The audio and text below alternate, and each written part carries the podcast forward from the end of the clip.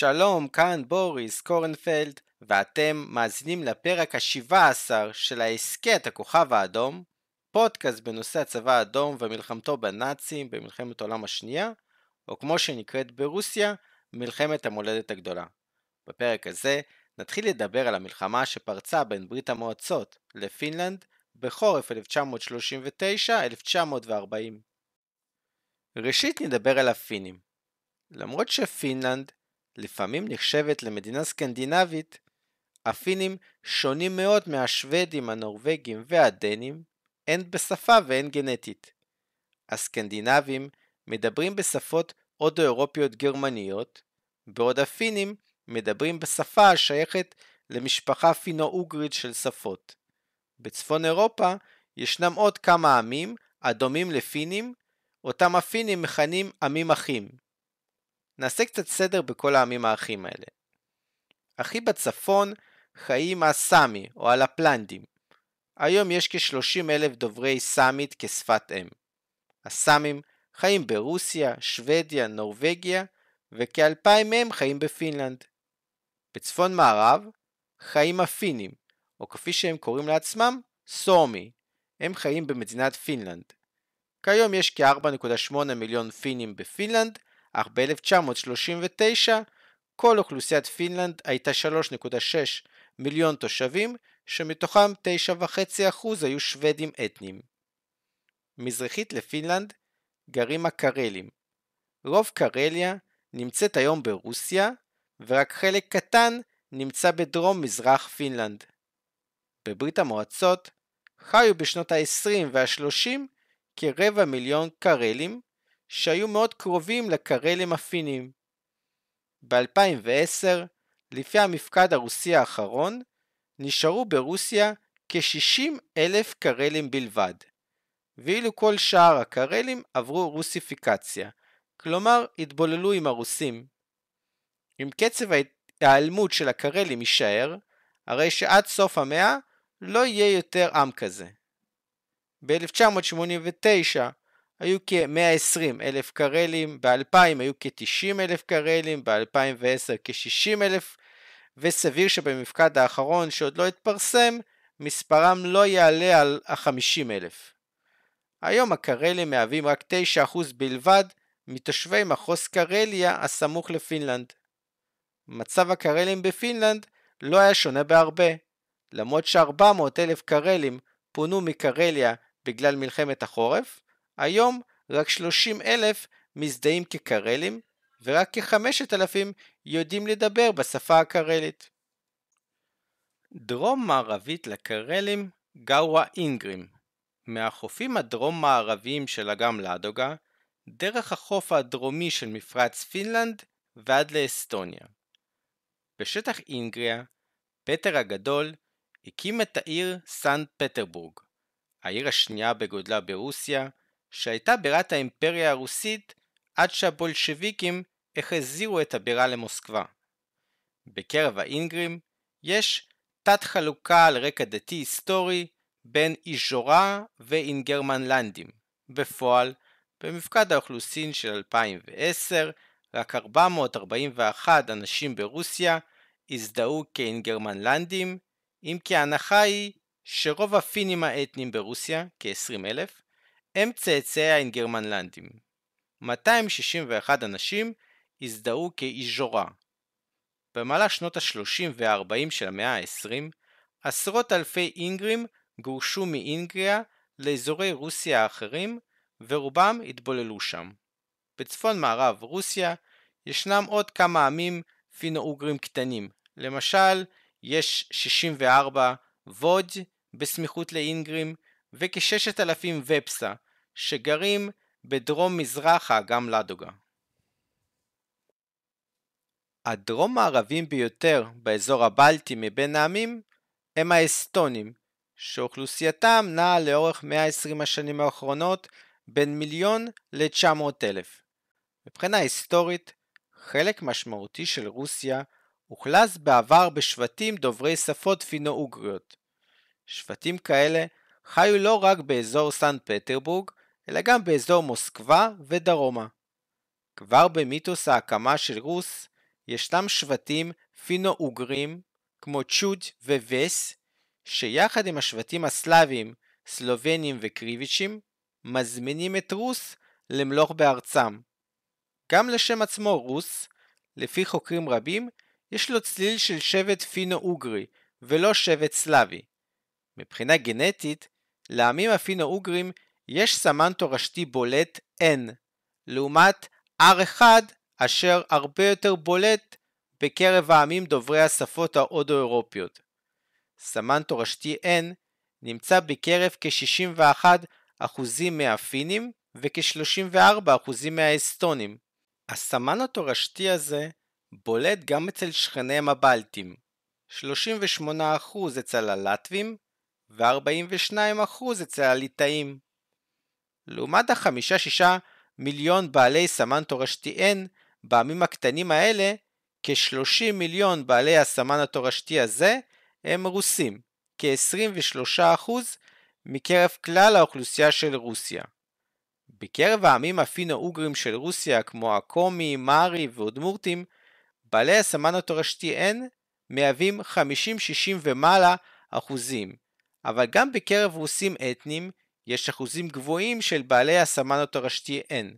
למשל, ל-42% מהרוסים שגרים באזור ארכנגלסק, מזרחית לפינלנד, יש את הסמן התורשתי הזה, סימן לרוסיפיקציה עתיקה של השבטים הפינו-אוגרים המקומיים. בקרב הרוסים בפסקוב, הצמודה לאסטוניה, יש 22% בעלי הסמן התורשתי.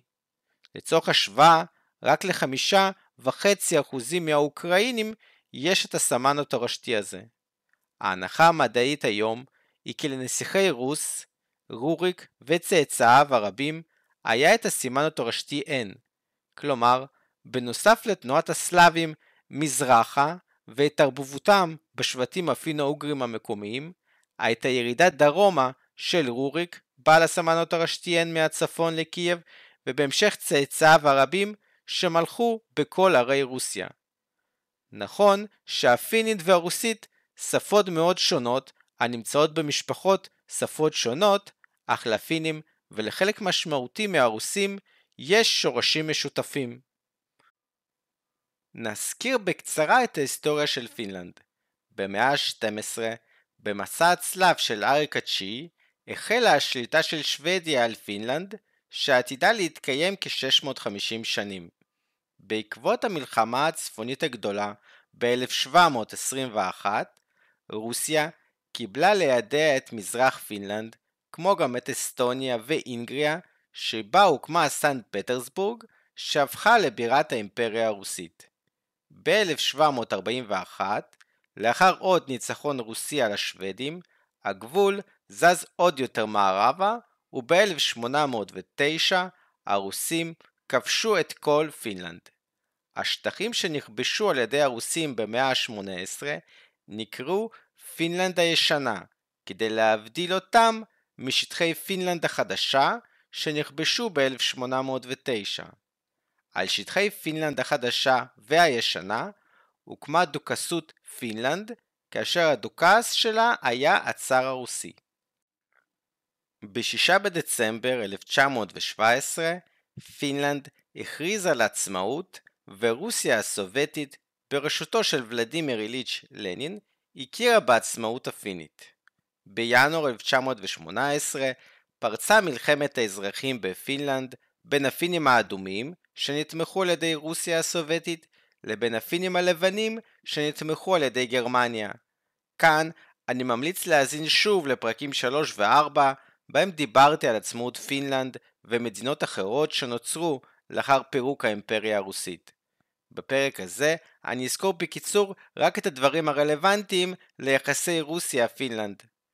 ב-23 בפברואר 1918, יום הקמת הצבא האדום ברוסיה, מפקד הפינים הלבנים האנטי-קומוניסטים, הגנרל מאנרהיים, כתב בפקודת היום כאשר הגעתי לחזית הקרלית, בירכתי את הקרלים האמיצים, הנלחמים נגד השודדים של לנין ומשתפי הפעולה העלובים, אשר עם עוד קין על מצחם, תוקפים את אחיהם. ממשלת לנין, אשר ביד אחת הבטיחה לפינלנד עצמאות, ביד השנייה שלחה את חייליה ובריוניה כדי לכבוש, כך הוא בעצמו הכריז, את פינלנד חזרה ולדרוס את חירות פינלנד בדם. כך, בבוגדנות, הוא מנסה עכשיו, כאשר הוא חש כי כוחנו עולה, לקנות את עמנו ומנהל משא ומתן עם המורדים הפינים בהבטחת הקרליה שעל הים הלבן שצבאו האדום שודד. אנו יודעים את מחיר הבטחותיו ומספיק חזקים כדי לשמור על חירותנו ולהגן על אחינו בקרליה שעל הים הלבן. אנו לא צריכים, בתור מתנה נדבה, אדמה שבקשרי דם כבר שייכת לנו, ואני נשבע בשם צבא האיכרים הפינים, שיש לי את הזכות לעמוד בראשו, כי חרבי לא תחזור לנדנה עד ששלטון החוק לא ישרור במדינה, עד שכל הביצורים יהיו בידינו, ועד שאחרון הפרחחים החמושים של לנין לא יגורש מפינלנד ומקרליה שעל הים הלבן. עם האמונה בצדקת דרכנו, בהסתמך על אומץ אנשינו והקרבת נשותינו, אנו נקים פינלנד חזקה וגדולה. פקודת היום הזו של מאנרהיים תהפוך למפורסמת בתור שבועת החרב ב-1941, כאשר הצבא הפיני כבש בשיתוף פעולה עם גרמניה הנאצית את רוב קרליה הסובייטית, מאנרהיים יצהיר כי כעת שבועתו הושלמה. קרליה שעל הים הלבן, המוזכרת בשבועה, היא קרליה הגובלת בים הלבן. ב-1918, כמו היום, הגבול בין רוסיה לפינלנד עבר איפשהו באמצע בין הים הלבן לבין המפרץ הבוטני, כלומר, תוכניתו של מאנרהיים הייתה כמעט להכפיל את שטח פינלנד מזרחה, על מנת לשחרר את כל הקרלים מהשלטון הרוסי. בסוף פברואר 1918, הצבא הגרמני התקדם במהירות לתוך רוסיה הסובייטית לכיוון פטרגרד הבירה, בעוד הצבא האדום היה רק בשלב ההקמה. במצב כזה, לנין ודאי היה נדיב לפינים בניסיונו למנוע מהם להשתתף במלחמה נגד רוסיה הסובייטית. מאנרם עצמו לא היה מוכן לשלום עם הסובייטים. בתור גנרל לשעבר בצבא הצאר הרוסי, מאנרם שנא את הבולשיביקים וקיווה כי הלבנים ינצחו במלחמת האזרחים ברוסיה כפי שהם ניצחו במלחמת האזרחים בפינלנד. מאנרם, שהיה שוודי פיני עם שורשים מגרמניה, שירת 30 שנה בצבא הצאר, גר בבירה הרוסית וחזר לפינלנד רק לאחר המהפכה הבולשיביקית והכרזת העצמאות הפינית. עם פרוץ מלחמת האזרחים הפינית, מאנרים קיבל את הפיקוד על הצבא הפיני הלבן. כעת, כאשר הסובייטים היו עסוקים בלעצור את צבאות קייזר הגרמני, מנרהיים כנראה חשב כי פינלנד תוכל לקבל עסקה טובה יותר מהגרמנים מאשר מהסובייטים. לפי הסכם ברסט-ליטובסק, מה-3 במרץ 1918, רוסיה ויתרה על פינלנד ונאלצה בהתאם להסכם להסיג את כוחותיה מהמדינה. גרמניה, שרצתה את פינלנד כמדינת חסות גרמנית, שלחה לפינלנד כ-15 אלף חיילים גרמנים, בנוסף לגדוד היגרים הפיני, שהורכב מכ-1,300 פינים שלחמו במסגרת הצבא הגרמני כנגד רוסיה. ב-5 במרץ, יומיים לאחר חתימת ההסכם ברסט-ליטובסק, הצי הגרמני הגיע לאיי הולנד והפך אותם לבסיס לפלישה לפינלנד. איי הולנד הם האיים שבין פינלנד לבין שוודיה, שהיו מפורזים מאז מלחמת קרים במאה ה-19. תושבי האיים ההלנדים הם שוודים אתניים, ולכן גם היום רק שוודית היא השפה הרשמית באיים. מאחר והרוסים כבשו את האיים ב-1809, האיים היו חלק מדוכסות פינלנד באימפריה הצארית, וכך הפכו לפינלנד העצמאית עם אוטונומיה נרחבת לתושביה השוודים. תושבי האיים עד היום פטורים משירות חובה בצבא פינלנד, בניגוד לשאר אזרחי פינלנד. עם הגעת הכוחות הגרמנים הסדירים לפינלנד בתחילת אפריל 1918, הקומוניסטים הפינים נסוגו לכיוון רוסיה. ב-12 באפריל, הגרמנים כבשו בקלות את אלסינקי, וב-26 באפריל, ראשי הצבא האדום הפיני ברחו לרוסיה הסובייטית, ומלחמת האזרחים הפינית למעשה הסתיימה. מלחמת האזרחים הפינית הייתה עקובה מדם, כאשר תוך חודשים ספורים, הפינים, בעיקר הלבנים, הרגו ורצחו כ-38 אלף אנשים, כ-32 אלף מתוכם היו אדומים. מדובר על יותר מאחוז אחד מהאוכלוסייה הפינית. מלחמת האזרחים בפינלנד הייתה מבוא אכזרי למלחמת האזרחים ברוסיה. לאחר סיום מלחמת האזרחים הפינית, פינלנד השתתפה בהתערבות צבאית לתוך רוסיה הסובייטית במה שהפינים קראו מלחמות העמים האחים. הפינים עזרו במאבקם של הקרלים, האסטונים והאינגרים, עמים דוברי שפות הדומות לפינית, כנגד רוסיה הסובייטית. כבר במרץ 1918, הפינים הלבנים פלשו לקרליה הרוסית. מי שעזר באותה תקופה לרוסיה הסובייטית הייתה דווקא בריטניה שנלחמה באותו הזמן כנגד גרמניה במלחמת העולם הראשונה. בריטניה, שחששה מהשתלטות גרמנית פינית על צפון רוסיה, באישור הממשלה הבולשביקית, שלחה למורמנסק כוחות בריטים וצרפתים כדי להגן על המחסנים בצפון רוסיה. הפינים הלבנים כבשו את אזור העיירה פצ'נגה או פצמו בפינית, והשיגו בכך גישה לים ברנץ צפונית לפינלנד. הבריטים פחדו שהאזור יהפוך לנמל עבור הצוללות הגרמניות. לכן, בתחילת מאי 1918, הצבא האדום, יחד עם הנחתים הבריטים, שחררו את פצ'ינגה מהפולשים הפינים הלבנים. ב-15 במאי 1918, הפינים הלבנים הכריזו מלחמה כנגד רוסיה הסובייטית. בשטחים שכבשו בקרליה, הפינים הקימו מדינת חסות בשם צפון קרליה. הפינים דרשו מהרוסים את צפון קרליה ואת חצי האי קולה. מאחר והשטחים האלה לא נכללו בוויתורים של רוסיה בהסכם ברסט-ליטובסק, הגרמנים סירבו לסייע לפינים במלחמתם. באוגוסט 1918, מדינות ההסכמה החלו לתמוך ברוסים הלבנים בצפון רוסיה. הצבא הלבן, בסיוע של כ-9,000 חיילי בריטניה, צרפת וארצות הברית, נלחם כנגד הבולשביקים בצפון רוסיה, לא הרחק מגבולה עם פינלנד. הפינים מצידם ניצלו את המצב כדי לפלוש לעוד אזורים בצפון רוסיה. צפונית לפטרוגרד, עד לא מזמן בירת האימפריה הרוסית, פרץ מרד של איכרים אינגרים, שבחסות פינלנד הקימו את הרפובליקה של צפון אינגריה. מאחר והדוכס האחרון של פינלנד, הלוא מלך רוסיה ניקולאי השני, ויתר על התואר, בעידודה של גרמניה, פינלנד בחרה מלך ממוצא גרמני, שהיה החותן של הקייזר הגרמני. אולם, לאחר תבוסת גרמניה במלחמת העולם הראשונה בנובמבר 1918, הפרלמנט הפרו-גרמני פוזר, ופינלנד הפכה לרפובליקה. ב-14 באוקטובר 1920, לאחר שנתיים של מלחמה בעצימות משתנה, רוסיה הסובייטית ופינלנד חתמו על הסכם שלום, שבו הרוסים ויתרו על אזור הפיצ'ינגה או פצמו, והפינים קיבלו גישה לים בארנץ.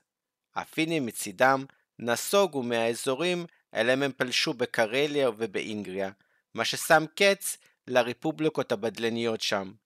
כך הסתיימה מלחמת רוסיה-פינלנד הראשונה. אל תחשבו כי מנהרם ויתר על שבועת החרב שלו. פשוט, בבחירות לנשיאות פינלנד ב-1919, מנהרם הפסיד ועזב את המדינה. הממשלה הפינית לא הייתה מעוניינת לעזור לצבא הרוסי הלבן, מאחר והם חששו כי החזרת האימפריה הרוסית תאיים על עצמאות פינלנד. לעומת הממשלה הפינית, מאנרהיים סבר כי על פינלנד לעזור לצבא הלבן הרוסי במלחמתו באדומים. בתמורה להבטחת עצמאות מצידם. מאנרהיים סבר כי הסיבה העיקרית להצלחות הצבא הפיני הלבן כנגד האדומים עד כה היא התעסקותם של הבולשביקים עם צבאות הלבנים הרוסים בדרום ובמזרח רוסיה. שנה לאחר מכן, באוקטובר 1921, הפינים שלחו כ-550 מתנדבים פינים לתוך קרליה הרוסית על מנת לעורר מרד כנגד הרוסים בקרליה. ב-21 בנובמבר, כ-2500 חיילים פינים פלשו לרוסיה על מנת לסייע למרד הקרלי כנגד הרוסים. לאחר ההצלחה הראשונית לפינים ולמורדים הקרלים, הצבא האדום יצא למתקפת נגד וגירש את התוקפים מהמדינה עד אמצע פברואר 1922. במרץ 1922 נחתם הסכם שלום נוסף, שבו הצדדים חזרו לגבולות הקודמים. כתוצאה מהמלחמה, אלפי קרלים עזבו את בתיהם ועברו לפינלנד. כך הסתיימה מלחמת רוסיה-פינלנד השנייה. שימו לב שבפינלנד לא קוראים למאבקים האלה מלחמות רוסיות-פיניות, אלא מבצעים או משלחות. משלחות ויאנה ואונוס לסיפוח קריה הלבנה, משלחת פצמו לכיבוש פצמו הפיצ'ינגה שבאמת סופחה לפינלנד, מרידה של הפינים האינגרים ומרידה של מזרח קרליה. אז כמו היום, הצד התוקף מקים רפובליקות בדלניות כדי להצדיק את התקיפה. כך רפובליקות של צפון אינגריה וצפון או מזרח קרליה הוקמו והתפרקו. האנלוגיה האקטואלית המתבקשת הן הרפובליקות הבדלניות באוקראינה. בנוסף לכך, בעוד האוקראינים המותקפים קוראים ללחימה שם מלחמה, הרוסים קוראים לה מבצע צבאי. לאחר המלחמות הסובייטיות-פיניות, היחסים בין המדינות היו מתוחים, אך לא עוינים בצורה גלויה. ב-1932 המדינות חתמו על הסכם לאי התקפה הדדי עד ל-1945. באותה השנה התבצע גם ניסיון המרד של תנועת הלפואה הלאומנית והאנטי קומוניסטית הניסיון סוכל על ידי הממשלה הפינית ללא שפיכות דמים, כאשר תנועת הלפואה הוצאה אל מחוץ לחוק וראשיה נעצרו. פינים רבים חלמו על פינלנד הגדולה, אשר כוללת את קרליה ואינגריה הרוסיות.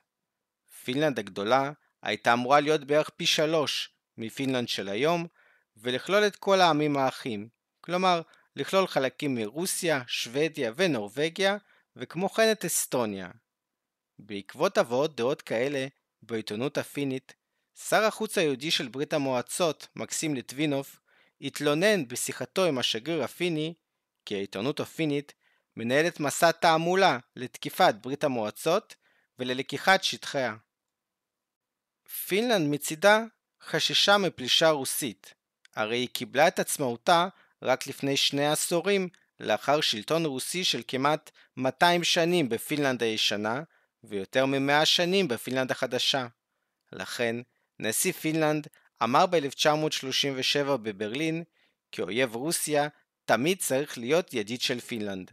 בנוסף לכך, הוא אמר כי מאחר ופינלנד תמיד תהיה מאוימת על ידי רוסיה, זה טוב לפינלנד שגרמניה תהיה חזקה.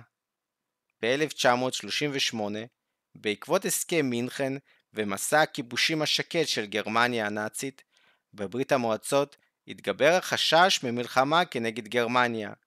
עדיין לא היה גבול משותף בין ברית המועצות לגרמניה הנאצית, אך הסובייטים חששו כי גרמניה תשתמש במדינות הגובלות במערב ברית המועצות לצורך תקיפת המדינה הסובייטית.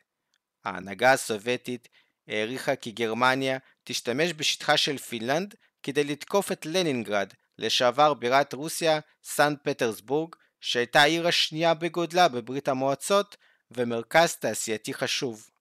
הגבול עם פינלנד עבר רק 30 קילומטרים מלנינגרד, מה שהיה מאפשר לגרמנים להפגיז את העיר משטח פינלנד. הסובייטים זכרו היטב את הגעת הכוחות הגרמנים לפינלנד ב-1918, אז כאמור הגרמנים עזרו לפינים הלבנים לנצח את הפינים האדומים במלחמת האזרחים הפינית. הסובייטים פחדו משחזור אירועי 1918, אך הפעם כנגד ברית המועצות עצמה. ב-1938 את השיחות מול הפינים ניהל איש שירות הריגול ויחסי החוץ הסובייטיים היהודי בוריס ריבקין, או בשמו המקורי בורוך אהרונוביץ' ריבקין.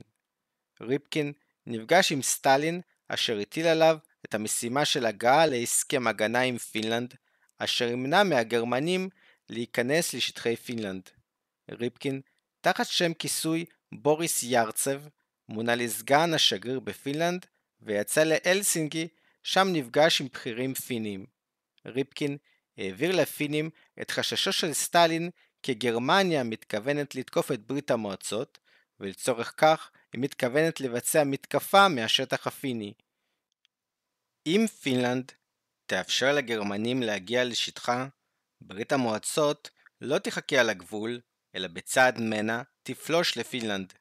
לעומת זאת, אם פינלנד תתנגד לפלישה הגרמנית, ברית המועצות מתכוונת לסייע לפינלנד צבאית וכלכלית, מאחר ופינלנד לא תוכל להדוף את הגרמנים בכוחות עצמה. במשך חמישה חודשים, ריבקין ניהל שיחות עם בכירי פינלנד, ביניהם ראש הממשלה, שר האוצר ועוד. הסובייטים לא הסתפקו בהבטחות הפיניות שלא לאפשר לגרמנים להשתמש בשטחם. הסובייטים דרשו כי הפינים יאפשרו להם להגן על החוף הפיני מהגרמנים. הסובייטים אף רצו להקים בסיסי צי וחיל אוויר באי גוגלנד שבין פינלנד לאסטוניה, ולהקים ביצורים באי אולנד שבין פינלנד לשוודיה. באוגוסט 1938 הפינים דחו את ההצעה הסובייטית. ב-1938 על גבול ברית המועצות היו בנוסף לפינלנד גם פולין ורומניה העוינות את ברית המועצות, בנוסף לגרמניה שנלחמה נגד ברית המועצות במלחמת פרוקסי בספרד. במצב העניינים הזה, לפינלנד לא היה ספק כי במקרה של פלישה סובייטית יהיו לה בעלות ברית שיסייעו לה כנגד הסובייטים. במרץ 1939, כאשר החל משבר דנציג שהוביל בסופו של דבר למלחמת העולם השנייה, הסובייטים באו לפינים עם הצעה חדשה. ברית המועצות הציעה לחקור מפינלנד ארבע איים במפרץ פינלנד ל-30 שנה. ברית המועצות תכננה להקים באיים בסיסים צבאיים על מנת להגן על הגישה הימית דרך מפרץ פינלנד לעיר לנינגרד. מאנרהיים, גיבור מלחמת האזרחים הפינית, שהיה באותו זמן ראש מועצת ההגנה של פינלנד, תמך בהחכרת האיים, מאחר ולא ניתן היה להגן עליהם או להיעזר בהם להגנה על הגבול הרוסי-פיני באזור קרליה. בכל אופן, פינלנד הדמוקרטית, עם דעת קהל אנטי-רוסית, לא הסכימה להצעה הסובייטית, והשיחות הופסקו באפריל 1939. לאחר כישלון השיחות עם הפינים, הסובייטים חשבו שהם יפתרו את הבעיה בהסכם עם גרמניה הנאצית. ב-23 באוגוסט, ברית המועצות וגרמניה חתמו על הסכם לאי התקפה הדדי, הלוא הוא הסכם ריבנטרופ-מולוטוב. להסכם צורף נספח סודי, לפיו פינלנד היא בתחום השפעתה של ברית המועצות. כבר ביוני-יולי 1939 הצבא האדום החל לתכנן תוכניות למלחמה מול פינלנד. גם צבא פינלנד ערך באוגוסט 1939 אימון גדול במצר הקרלי על גבול ברית המועצות. עם פרוץ מלחמת העולם השנייה, ברית המועצות החלה בגיוס חלקי במחוז לנינגרד. לעומת מזרח פולין, אליה נכנסו הכוחות הסובייטיים ב-17 בספטמבר, עם פולין, כמו עם יתר המדינות הבלטיות, סטלין קיווה להגיע להסדר דיפלומטי. עם פרוץ המלחמה, המדינות הבלטיות שחששו להיקלע למלחמה, הודיעו על ניטרליות שלהן. ב-15 בספטמבר, צוללת פולנית אוז'ל נכנסה לנמלה של טאלין, בירת אסטוניה. בהתאם לדרישת גרמניה, הצוללת נעצרה על ידי האסטונים, שהחלו בפירוק הנשק ממנה. אולם, בלילה של ה-18 בספטמבר, צוות הצוללת פירק את השומרים האסטוניים מנשקם, ויצא עם הצוללת לים, כאשר על הצוללת היו עוד שישה טורפדות. ברית המועצות הכריזה כי היא רואה באירוע הפרה של הניטרליות האסטונית וסיוע לצוללת הפולנית. כעת, הצי הסובייטי ייאלץ לאתר את הצוללת הפולנית שמאיימת על כלי השלט הסובייטיים. בהתאם לכך, הצי הסובייטי הטיל למעשה מצור ימי על החוף האסטוני. ב-24 בספטמבר, שר החוץ האסטוני סלטר הגיע למוסקבה לצורך חתימה על הסכם הסחר בין המדינות. שר החוץ הסובייטי וצ'סלב מולוטוב ביקש לחתום על הסכם הגנה ועזרה הדדית עם אסטוניה. מאחר והשר האסטוני ניסה להתחמק מכך, מולוטוב הסביר כי סירוב אסטוני יגרום לברית המועצות לחפש פתרון אחר לבעיית הביטחון הסובייטי, פתרון שיהיה לדברי מולוטוב יותר קשה ומורכב. אני מבקש מכם, אל תיאלצו אותנו להפעיל כוח כנגד אסטוניה. בינתיים, על גבולות אסטוניה ולטביה התפרסו שלוש ארמיות של הצבא האדום. פינלנד ולטביה סירבו לתת עזרה כלשהי לאסטוניה, וכך גם בריטניה וצרפת, שהיו כבר במצב מלחמה עם גרמניה הנאצית. לכן, ב-28 בספטמבר נחתם הסכם לעזרה הדדית בין ברית המועצות לאסטוניה. בהתאם להסכם, אסטוניה הרשתה לברית המועצות להחזיק עד 25 אלף חיילי הצבא האדום בשטחה. כך אמר סטלין לשר החוץ האסטוני לאחר החתימה על ההסכם. ממשלת אסטוניה פעלה בחוכמה לטובת העם האסטוני כאשר חתמה על ההסכם עם ברית המועצות. היה יכול לקרות לכם מה שקרה לפולין. פולין הייתה מעצמה, היכן עכשיו פולין? ב-28 בספטמבר נחתם גם הסכם הידידות והגבולות בין ברית המועצות לגרמניה הנאצית, אשר בנספח סודי שלו, ליטא עברה מחסות גרמנית לחסות הסובייטית, בתמורה לוויתור סובייטי על שטחים פולניים שממזרח לנהר הוויסלה לטובת גרמניה הנאצית. ב-2 באוקטובר החלו שיחות בין ברית המועצות ללטביה, כאשר ב-5 באוקטובר נחתם הסכם לעזרה הדדית לעשר שנים בין המדינות.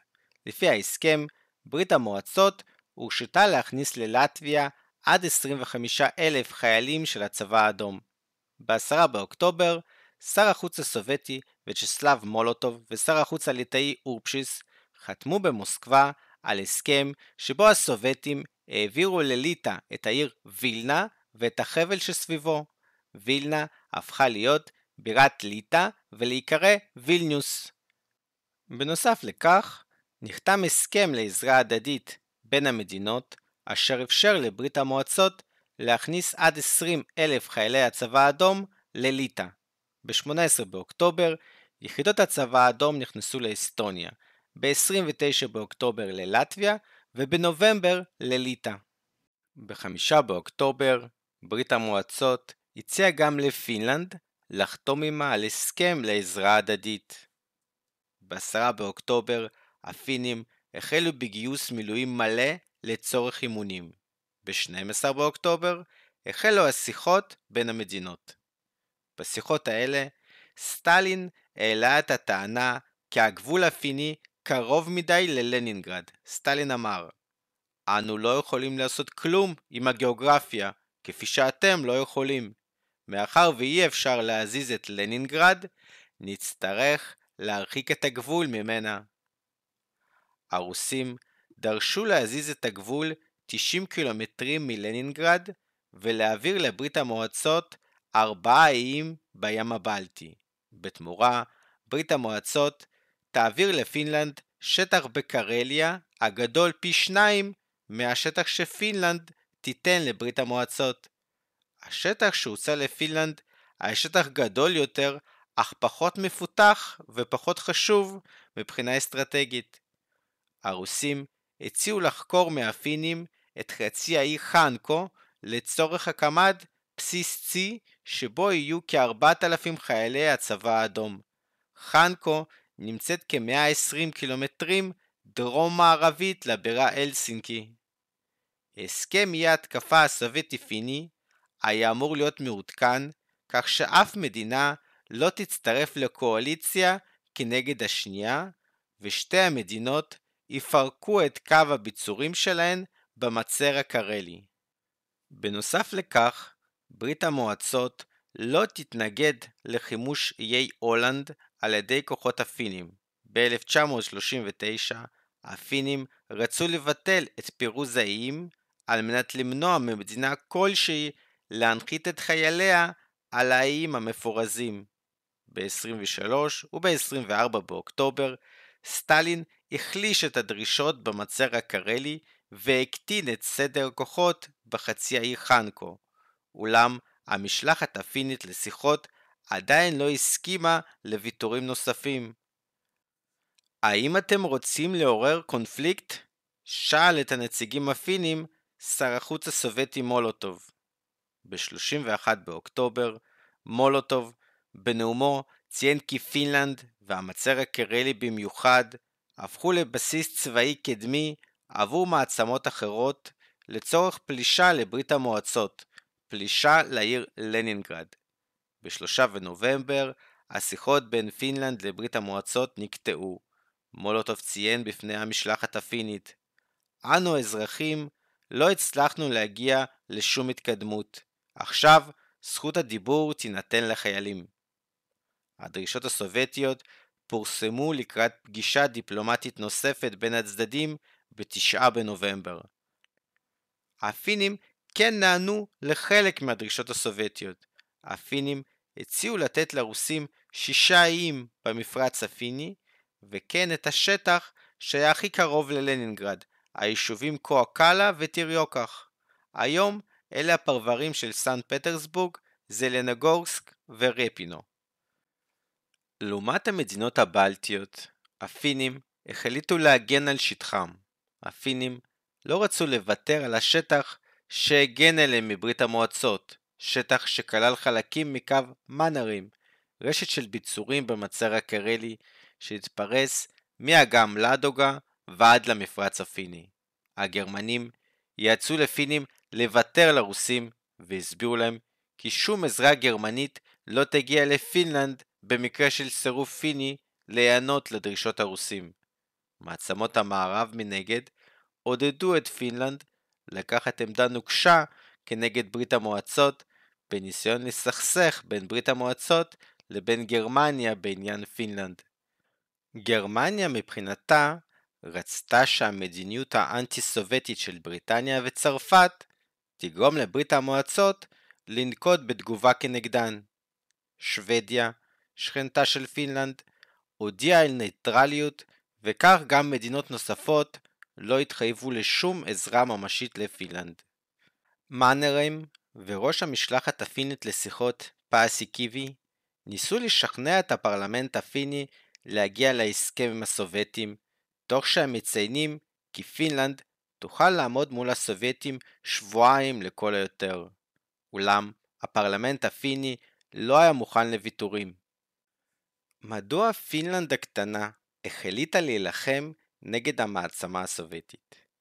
פוליטיקאים פינים רבים חששו כי הוויתורים לסובייטים רק ידחו את המלחמה, בעוד הצבא הפיני, שכבר היה מגויס בגבול רוסיה, היה נטל כבד על הכלכלה. הפינים חישבו כי הצבא האדום לא יוכל להעביר לגבול פינלנד כוחות מספיקים עד לאביב קיץ 1940, ואז כבר מעצמות אירופיות ומדינות סקנדינביות אחרות יבואו לעזרת פינלנד על מנת לשמור על אירופה מפני הסכנה הקומוניסטית. חלק מהפוליטיקאים חשבו שמלחמתם בסובייטים יכולה לגרום לבריטניה וצרפת להשלים עם גרמניה אל מול פני הסכנה האדומה המשותפת. לעומת זאת, אם בעקבות הוויתורים הפינים המלחמה נגד ברית המועצות תתעכב, ייתכן והמלחמה המוזרה שבין גרמניה לבין בריטניה וצרפת תהפוך למלחמה אמיתית, ואז כבר אי אפשר יהיה לצפות לעזרתן כנגד ברית המועצות. בפגישה האחרונה, סטלין הביע את רצונו להגיע לפשרה בנושא הבסיסים הצבאיים בפינלנד, אך הפינים סירבו לדון בעניין. ב-13 בנובמבר המשלחת הפינית עזבה להלסינקי.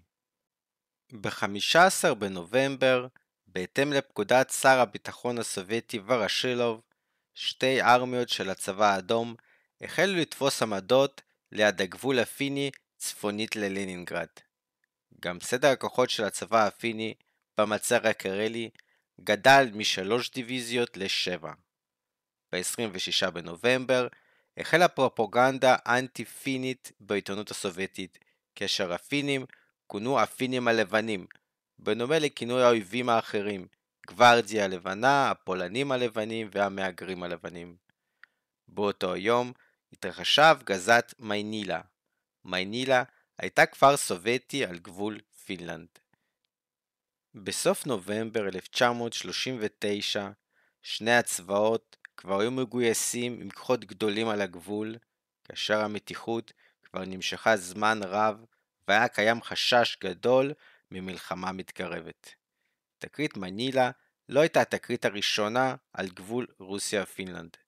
בשלוש השנים שלפני המלחמה היו לפחות שישה אירועי ירי בגבול רוסיה-פינלנד, כאשר באחת מהן לוחם משמר הגבול הרוסי נהרג מירי מהצד הפיני, ובתקרית אחרת לוחם משמר הגבול הפיני נפצע קשה מירי רוסי.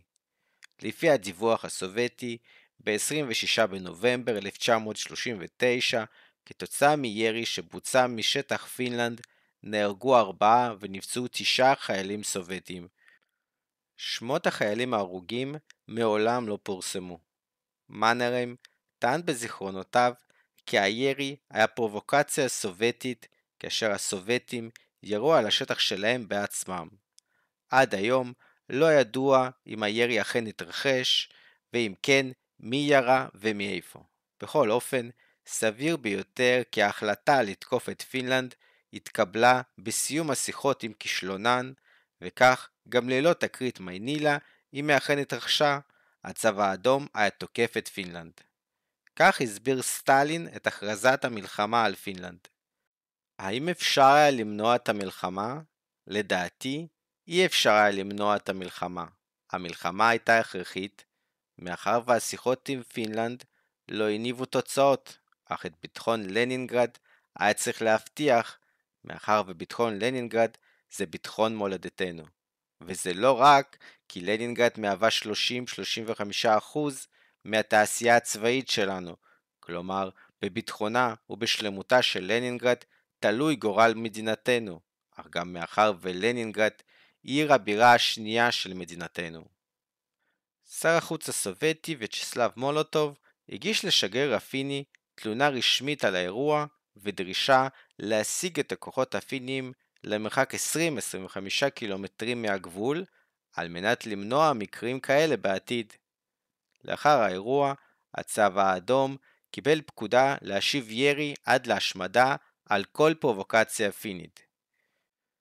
פינלנד מצידה הציעה לסובייטים לחקור את המקרה יחדיו ולדון על הרחקת כוחות הדדית ליד הגבול. ההצעה הפינית הרגיזה את הסובייטים, מאחר והרחקת הכוחות הסובייטים מהגבול הייתה גורמת להכנסתם לפרברי לנינגרד שהייתה מאוד קרובה לגבול. ב-28 בנובמבר 1939 ברית המועצות הודיעה על ביטול הסכם לאי התקפה עם פינלנד, בתואנה שפינלנד למעשה מפרה את ההסכם באופן שיטתי. צעד זה סימל למעשה את הסוף ליחסים הדיפלומטיים בין המדינות. נציגי ברית המועצות בפינלנד נדרשו לעזוב את המדינה במיידי. באותו היום התרחשו כמה תקריות נוספות על גבול פינלנד-רוסיה. לפי הסובייטים, זו הייתה חציית גבול של הפינים, ואילו לפי הפינים, הסובייטים חצו את הגבול ותקפו. בכל אופן, שלושה חיילים פינים נפלו בשבי הרוסי. באזור אחר בגבול, שני פגזים פינים נורו על השטח הסובייטי, ללא הרוגים ונזק. באותו היום, בשני מקומות שונים, יחידות המודיעין הפיניות חצו את הגבול הסובייטי. אחד הניסיונות הפינים נכשל, ואילו הניסיון השני היה מוצלח. ב-29 בנובמבר, פינלנד פנתה באיגרת רשמית לברית המועצות והודיעה כי היא מוכנה להזיז את כוחותיה מהגבול. מבחינת ברית המועצות, זה כבר היה מאוחר מדי. כעבור כמה שעות, החלו הקרבות בגבול. אנו מסיימים כאן את הפרק, ובפרק הבא נמשיך לדבר על המלחמה הסובייטית-פינית, או כפי שהיא מוכנה בפינלנד, מלחמת החורף. להתראות.